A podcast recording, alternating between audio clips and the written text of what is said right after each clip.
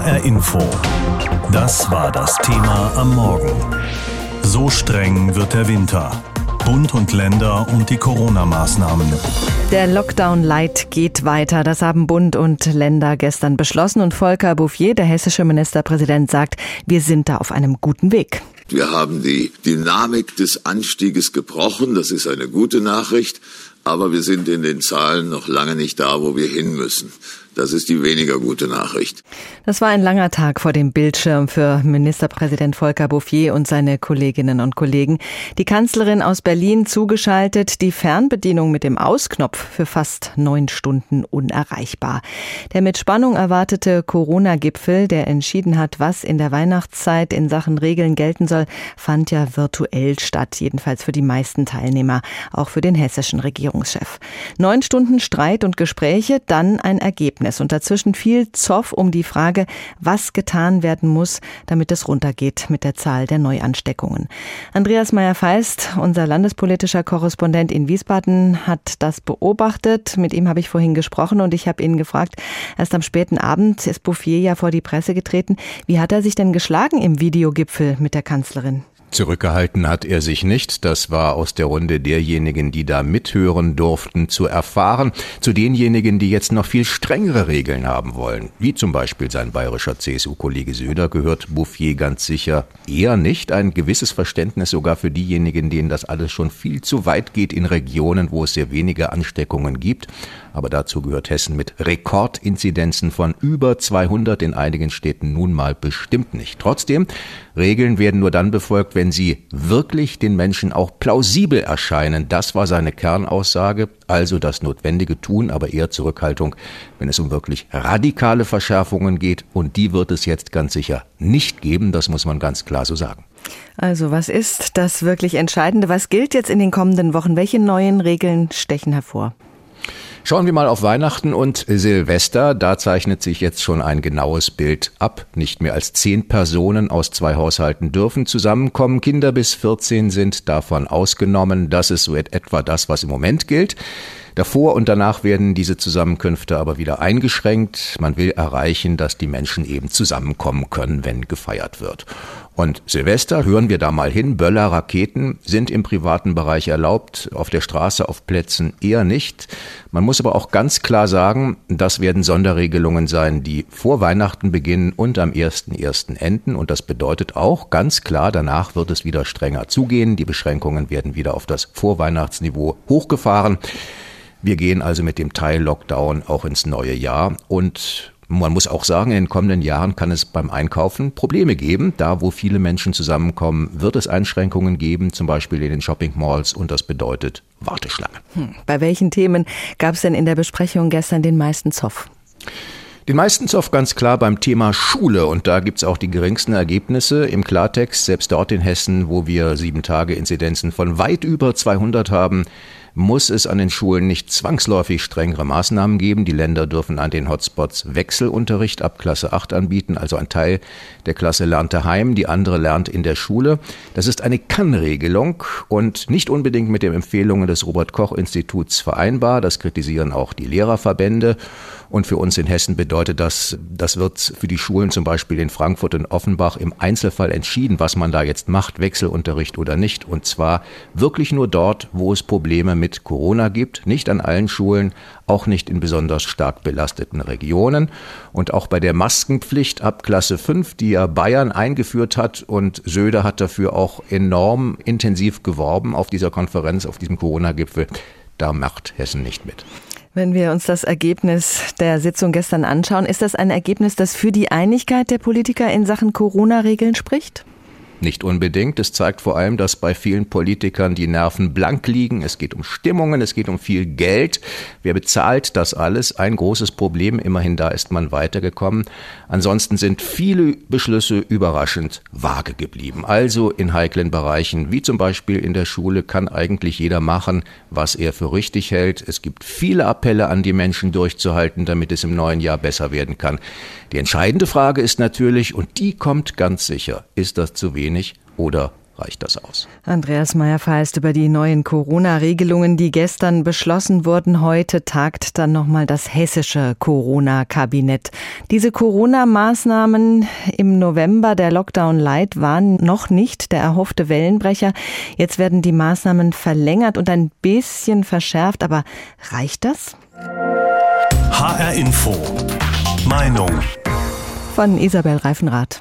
Es wurde acht Stunden lang diskutiert, verhandelt und trotzdem wurde vieles verschoben oder einfach offen gelassen. Unterm Strich dürfen jetzt keine Partys mehr zu Hause mit zehn Personen gefeiert werden und im Weihnachtsgeschäft sollen nicht zu viele zusammen in den Läden stehen. Ich bezweifle, dass diese Maßnahmen ausreichen. Auch in meinem privaten Umfeld wird ständig diskutiert. Während die einen am liebsten erst geimpft wieder Freunde empfangen wollen, nutzen die anderen die Regeln voll aus.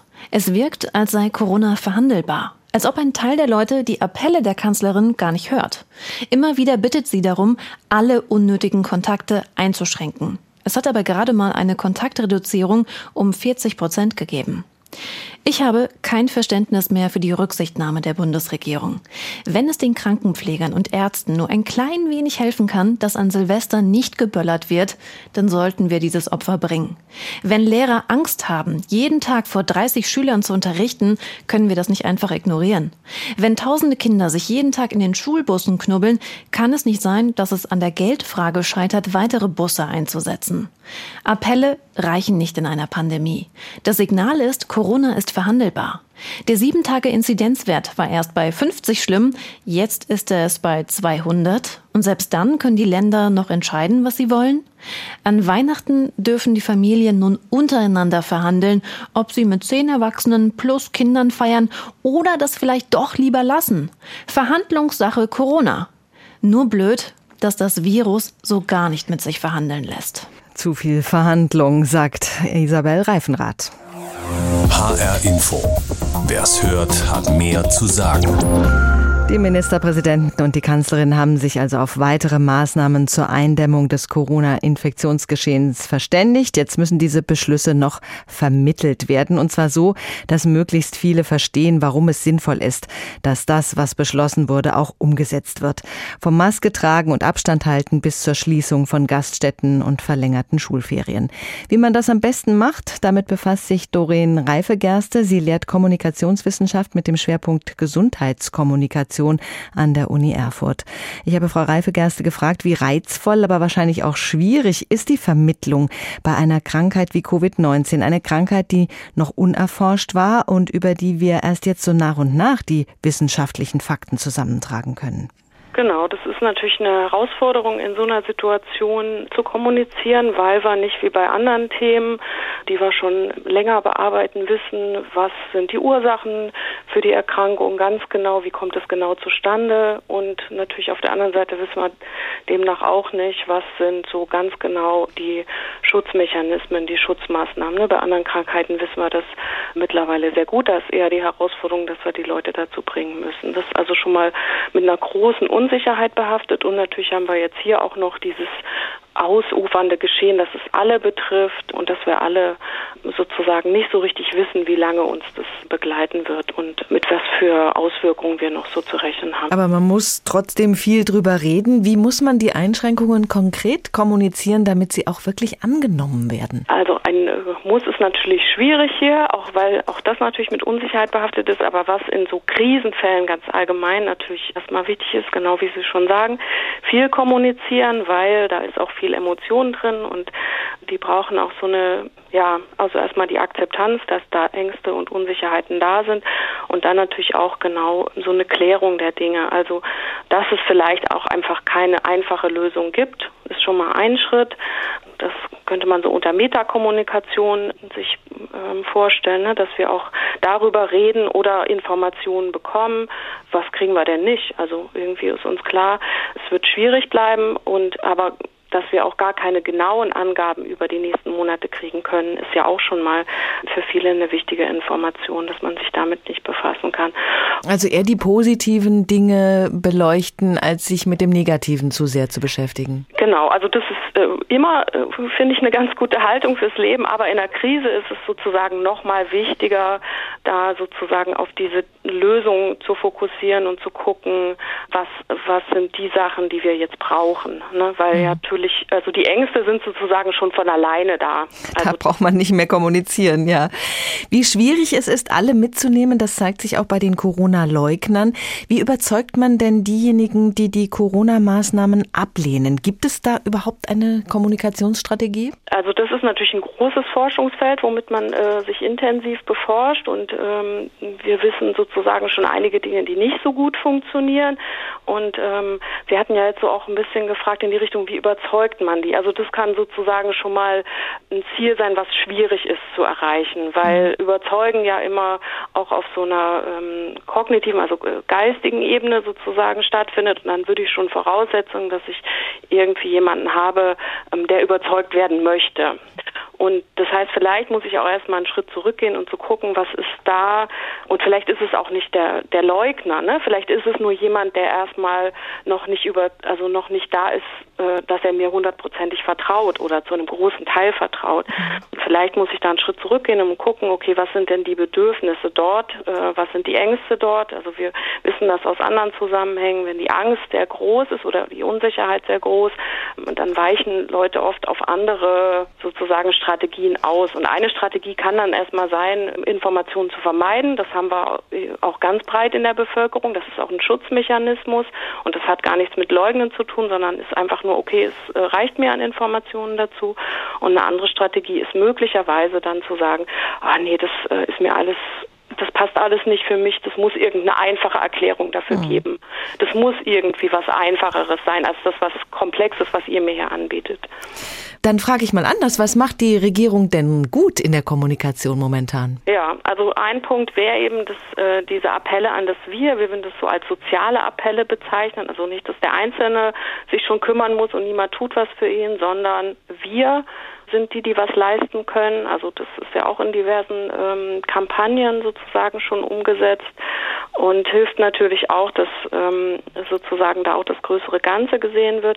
Und eine andere Sache, die ich auch als sehr positiv empfinde, die wir auch immer wieder äh, sozusagen anmahnen, wenn es um andere Kommunikationsmaßnahmen äh, im Gesundheitsbereich geht, ist, ähm, dass einfache Botschaften verwendet werden. Das ist, findet man natürlich nicht überall, aber also sowas wie eine AHA-Formel ist erstmal was, das äh, damit kann man irgendwie auch an drei Fingern arbeiten.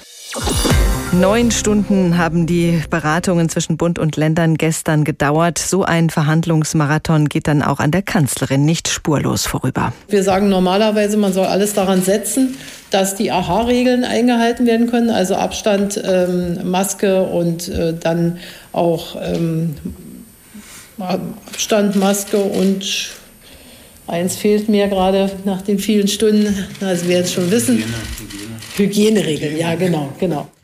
Händewaschen ist so selbstverständlich. Da denkt man nicht extra dran. Hauptsache, die Maske ist dabei. Die meisten Menschen in Deutschland sind ziemlich vernünftig und auch geduldig. Wir wollen alle möglichst ohne Covid-19-Erkrankung durch den Winter kommen. Und wir wissen, ohne Kontaktbeschränkungen wird das wahrscheinlich schwierig. Auch wenn die Corona-Leugner ja eine laute Gruppe sind, es sind wenige.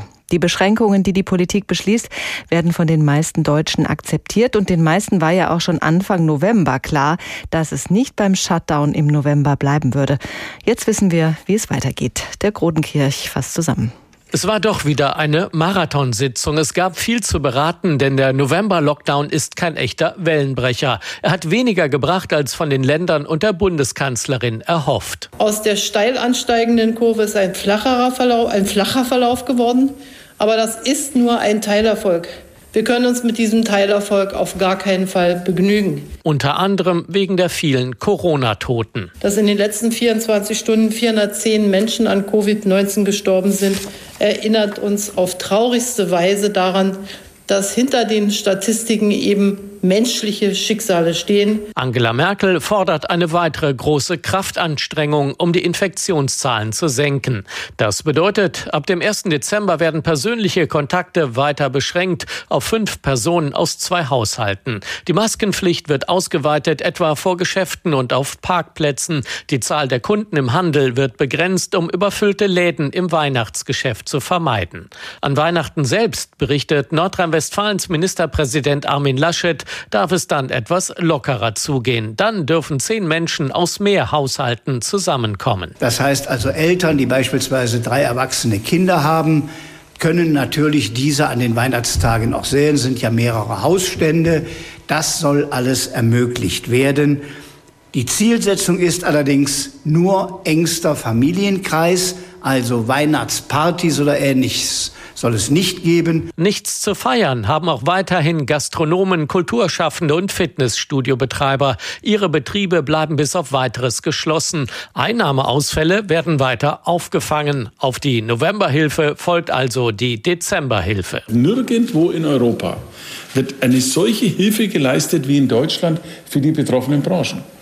Und den Ländern geht es dabei gut, weil sie zahlen gar nichts dabei, es zahlt alles der Bund. Lobt Markus Söder, der bayerische Ministerpräsident. Über die Frage, wer das Geld aufbringt, soll bei der Videoschalte aber hart gerungen worden sein. Ebenso beim Thema Schulen. Die sollen grundsätzlich geöffnet bleiben. Wechselunterricht, mal in der Schule, mal zu Hause, ist nur in Ausnahmen geplant, wenn die Corona-Zahlen in einer Region extrem steigen. Dann gilt nach Angaben der Kanzlerin auch die Pflicht, dann auch in den höheren Jahrgängen zum Tragen eines Mund-Nasen-Schutzes auch in allen Bereichen der Schule. Die Gewerkschaft Erziehung und Wissenschaft findet den Beschluss enttäuschend und riskant. Es gebe keine klare Linie und Verlässlichkeit, weil jeweils vor Ort entschieden werde. Das gilt übrigens auch fürs Böllern an Silvester. Da kann jede Kommune selbst bestimmen, wo es krachen und zischen darf. Markus Söder, Hundefreund und Silvestermuffel, hält Böllern generell für überschätzt. Ich verbringe immer Silvester innen drin, weil ich meistens bei Hunden bin, die sich da herausgefordert fühlen, wenn es knallt, finde das Hunde schlimm. Ich war immer bei den Hunden. Also ich bin keiner, kann man nicht vorstellen, wann ich das letzte Mal eine Rakete gezündet hätte. Vielleicht politisch, aber jedenfalls nicht äh, sowas. Spannend wird, wie die Bund-Länder-Beschlüsse am Vormittag im Bundestag zünden und wie feurig die Kanzlerin sie verkauft. Dirk Rodenkirch über die Beschlüsse des gestrigen Bund-Länder-Treffens zu den Corona-Beschränkungen. Es ist also klar, der Lockdown Light wird verlängert bis zum 20. Dezember und auch darüber hinaus, aber dazwischen gibt es erstmal eine Pause für die Feiertage und Silvester. Strengere Kontaktbeschränkungen bekommen wir auf maximal fünf Personen aus zwei Haushalten. Das lassen wir uns mal einschätzen aus wissenschaftlicher Sicht und zwar von Stefan Becker. Er ist Professor für Virologie Virologie und Leiter des Instituts für Virologie an der Philipps-Universität in Marburg. Ich habe mit ihm gesprochen und ihn gefragt, dieses neue Coronavirus scheint sich besonders gut in der kalten Jahreszeit auszubreiten, wenn wir alle drinnen sind. Ist es deshalb quasi eine utopische Vorstellung, dass wir es im Winter schaffen könnten, die Infektionszahlen niedrig zu halten? Naja, das versuchen wir jetzt ja gerade, diese Infektionszahlen nochmal wieder zu reduzieren von den etwas höheren Ständen, die wir vor dem Lockdown hatten. Und es sieht ja so aus, als ob zumindest mal dieser starke Anstieg jetzt gestoppt ist. Ich glaube nicht, dass man das komplett auf Null zurückbringen kann. Und es geht ja jetzt in dieser langen Durststrecke, die wir da durchmachen, geht es ja wirklich darum, so eine Schadensbegrenzung zu machen und uns durchzuschleppen sozusagen, bis wir dann andere Dinge haben, wie zum Beispiel einen Impfstoff, mhm. der wirklich helfen wird. So manch einer hat eigentlich mit schärferen Maßnahmen noch gerechnet, also vielleicht auch mit einem richtigen Lockdown, wie es manche Nachbarländer halten. Wäre das eine Lösung, die Sie favorisieren würden? Also man muss das ja immer von zwei Seiten sehen. Ich bin auf der einen Seite Virologe und kann sagen, dass so ein kompletter Lockdown sicherlich die Infektionszahlen nochmal deutlich runterbringen wird, noch mehr als jetzt dieser Lockdown Light.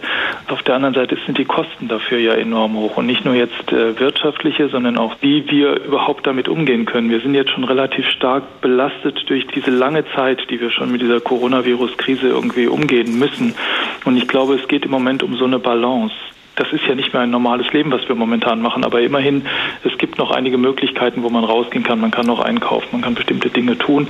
Und wenn man das komplett beschneidet, glaube ich, das ist dann noch schwerer zu ertragen. Man muss, wie gesagt, so eine Balance finden. Zu dieser Balance gehört ja auch, dass die Schulen weiterhin geöffnet sind. Es wird unter Wissenschaftlern immer noch diskutiert, wie ansteckend Kinder und Jugendliche eigentlich sind, wenn sie mit Corona infiziert sind. Um Kontakte in der Schule zu reduzieren, soll es vermehrt auch Wechsel Wechselunterricht geben, zumindest in Hotspot-Regionen. Wie sinnvoll ist das aus Ihrer Sicht? Also ich glaube, es ist inzwischen klar, dass Kinder ebenfalls häufig infiziert werden mit dem Coronavirus. Sie werden nicht so häufig krank. Besonders kleinere Kinder haben gar keine Symptome. Aber es sieht auch so aus, dass die Kinder ebenfalls das Virus übertragen können. Insofern ist die Schule so wie alle anderen Stellen in unserer Republik ebenfalls gefährdet und da können Übertragungen stattfinden. Und insofern kommt es immer darauf an, wie groß sind die Gruppen, die man dann, wenn eine Erkrankung auftritt, die man dann in Quarantäne stecken muss sozusagen. Und wenn man dann diesen Wechselunterricht überlegt, dann sind die Gruppen natürlich kleiner und das bedeutet dann auch, dass weniger von den Kindern dann auch in Quarantäne müssen, wenn jemand von denen dann eine Erkrankung hat. Insofern macht das auch Sinn. So rein aus virologischer Sicht würden Sie sagen, Schulschließungen müssten doch in Betracht gezogen werden? Aus virologischer Sicht kann das sein, aber das ist nicht alles. Wir müssen ja wirklich irgendwie das Gesamtsystem betrachten. Und das Ziel ist natürlich schließlich und endlich, dass wir in einer Welt wieder leben, wo Coronavirus keine große Rolle mehr spielt. Nur das ist im Moment nicht so. Und im Moment müssen wir alle mit dieser Epidemie leben und müssen das irgendwie handelbar machen für uns alle. Und insofern muss man das wirklich balancieren. Und wir gucken auch alle auf Weihnachten. Das ist nun mal das Fest, an dem die Familie zusammenkommt. Da werden die Beschränkungen auch gelockert. Zehn Personen dürfen dann zusammen feiern, egal aus wie vielen Haushalten. Ist das eine gefährliche Ausnahmeregelung, die uns möglicherweise zurückwerfen wird? Also es ist natürlich eine größere Gefahr, wenn mehr Menschen zusammen sind, die nicht normalerweise zusammen wohnen. Aber wir möchten das ja auch. Wir brauchen dieses Weihnachtsfest auch für uns alle. Und insofern glaube ich, kann man da auch Wege finden, auch mit zehn Personen das Weihnachtsfest zu feiern, das aber so zu feiern, dass eben die Ansteckungsgefahr möglichst gering ist. Also vielleicht kann man auf dann die Weihnachtslieder an dem Heiligabend mal verzichten und ähm, vielleicht doch ein bisschen mehr Abstand wahren voneinander, aber trotzdem zusammen sein. Ich glaube, das wäre schon ein guter Kompromiss. Die erhoffte Trendwende im Kampf gegen die Corona-Pandemie ist im November ausgeblieben. Darum mussten Bundeskanzlerin Merkel und die Regierungschefs der Länder gestern handeln und den bisher schon geltenden Teil-Lockdown verlängern. Mit Martin Polanski, unserem Korrespondenten in Berlin, habe ich darüber gesprochen. Mehr noch, wie sieht es denn zum Beispiel mit dem Abstand halten und Masken tragen beim Weihnachtsshopping aus? Naja, es gilt ja zum einen, dass im Einzelhandel es Beschränkungen geben soll, was den Zugang angeht von Personen. Das heißt, äh, bei Läden bis 800 Quadratmetern soll gelten, dass auf 10 Quadratmeter eine Person nur noch rein darf. Bei größeren Läden sogar eine Person auf 20 Quadratmetern. Das heißt, man kann davon ausgehen, dass möglicherweise sich Schlangen bilden werden vor den Läden. Die Leute warten müssen, bis halt jemand rauskommt. Und auf Parkplätzen und Vorgeschäften soll eben dann eine Maske getragen werden. Die Frage ist, wie attraktiv ist das dann für Leute einkaufen? Einkaufen zu gehen, ob sie dann nicht doch lieber bei Amazon einkaufen und online shoppen. Also hier wird das Ganze ein bisschen verschärft, aber rund um Heiligabend bis Neujahr wird es wieder lockerer, richtig?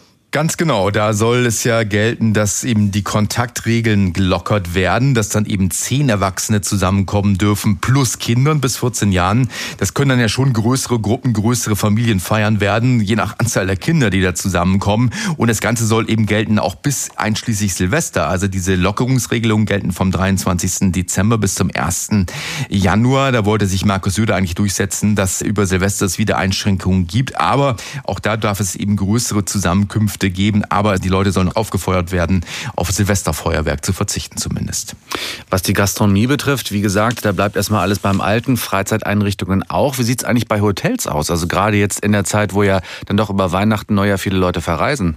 Ja, das wurde nicht mal explizit gesagt gestern, sondern man geht davon aus, dass eben die November-Beschränkungen, und die betreffen ja zum Beispiel eben Hotels, gerade mhm. private Reisen, sind untersagt. Auch das Aufnehmen von Touristen zu privaten Zwecken, beziehungsweise die als Privattouristen unterwegs sind, ist untersagt. Und es bleibt eben auch dabei. Also wenn man jetzt eben Leute Besucher haben will über Weihnachten zu Hause, muss man sie halt am Ende zu Hause aufnehmen. Das kann dann möglicherweise auch noch sehr viel enger werden, als wenn man die in Hotels unterbringen würde. Die Bundesländer können nach den Beschlüssen des Corona-Gipfels künftig abhängig von der Infektionslage entscheiden vor Ort, ob sie Maßnahmen lockern oder verschärfen. Was heißt das denn? Naja, zum einen kann es eben in Regionen, die deutlich unter 50 Neuinfektionen liegen, Abweichungen geben, also gewisse Lockerungen. Gedacht ist zum Beispiel, dass Kultureinrichtungen dann im Zweifelsfall wieder öffnen könnten, unter sehr großen, strengen Auflagen, also was jetzt diese Abstandsregeln und so weiter angeht. Das betrifft vielleicht Bundesländer wie Schleswig-Holstein oder Mecklenburg-Vorpommern. Auf der anderen Seite für die Hotspot-Regionen soll gelten, dass eben vor allem in Schulen dann es strengere strengere Regeln geben wird, dass ab einem Inzidenzwert 200 dann auch Klassen geteilt werden ab der siebten Klasse, dass eben zum einen Schüler dann von zu Hause aus unterrichtet werden, die anderen dann weiter in der Schule unterrichtet werden. Maskenpflicht sowieso ab der siebten Klasse schon ab deutlich über 50 Neuinfektionen. Also da will man eben schon sagen, auf der einen Seite gibt es eine bundeseinheitliche Strategie, aber Regionen, die regional wirklich abweichen, nach oben oder nach unten, da sollen dann eben Anpassungen dann auch möglich sein, je nach Lage. Betrachten wir mal ganz den hohen Norden. Schleswig-Holstein will einen Sonderweg gehen. Warum und wie sieht der aus? Naja, das ist jetzt wirklich so eine Rechenaufgabe so ein bisschen. Also bundeseinheitlich soll gelten, mit Ausnahme von Schleswig-Holstein, mhm. dass eben zehn Erwachsene plus Kindern zusammenkommen dürfen. Das können am Ende ja 50, 60 Personen sein, je nach Anzahl der Kinder, die man da hat. Schleswig-Holstein sagt, wir beschränken das insgesamt auf zehn Personen, rechnen Kinder also mit ein. Das heißt, über Weihnachten gelten in Schleswig-Holstein strengere Regeln als anderswo im Bundesgebiet. Da dürfen am Ende wirklich nur zehn Leute zu einer Weihnachtsfeier zusammenkommen, anderswo je nach Anzahl der Kinder. Und er sagt eben Schleswig-Holsteins Ministerpräsident Daniel Günther, das ist auch gut so, denn am Ende darf es eben nicht zu groß werden über Weihnachten. Auf der anderen Seite sagt eben Schleswig-Holstein, wir haben niedrige Infektionswerte und wollen dann im Zweifelsfall dann an anderen Stellen wieder Freiheiten haben, die anderswo nicht möglich sind. Jetzt haben wir uns die Bestimmungen ein bisschen genauer angeguckt. Was kann man zur Atmosphäre gestern beim Bund-Länder-Treffen sagen? Es hat ja länger gedauert, gestern Abend mal wieder. Absolut. Und das war auch ein bisschen überraschend, dass es so lange gedauert hat. Das waren mehr als sieben Stunden. Wenn man bedenkt, dass eben die Papiere vorher alle schon geschrieben waren, nur an wenigen Punkten eigentlich dann gestritten wurde. Aber dieser Streit, der fokussierte sich offenbar auf drei Themen. Eben die Schulen, die genannten, dann den Einzelhandel, also die Wirtschaft. Der Einzelhandel jetzt eben vor allen Dingen im Weihnachtsgeschäft, der natürlich besonders betroffen ist und davon besonders abhängig ist. Und das liebe Geld insgesamt. Wer zahlt die Rechnung am Ende? Und da hat eben der Bund gesagt, okay, die November Novemberhilfen für die besonders betroffenen Branchen, die werden im Dezember weitergezahlt und das übernimmt auch der Bund. Aber man sagt eben inzwischen auch, die Länder sollen sich beteiligen und das ist eben der große Streit. Da ging es sogar um Finanzierungsfragen für die Schulbusse. Da wurde offenbar sehr lange gestritten, dass die Länder sagen, der Bund soll das irgendwie mitbezahlen, dass zusätzliche Kapazitäten bereitgestellt werden. Und am Ende, glaube ich, wird das die große Frage werden, wer zahlt das? Alles läuft ja über Schulden letztendlich. Und interessant ist auch, dass auch angedacht ist, jetzt eine, wie es heißt, Steuer steuerfinanzierte Stabilisierung der Krankenkassenbeiträge zu überlegen, auszusehen, wie das aussehen könnte. Also man könnte sich vorstellen, der Solidaritätszuschlag wird zwar abgeschafft zum Jahreswechsel für die meisten Bürger im Land, aber vielleicht kommt eine neue Art Corona-Soli dann wieder als Neuerfindung dazu. HR Info. Das Thema. Wer es hört, hat mehr zu sagen.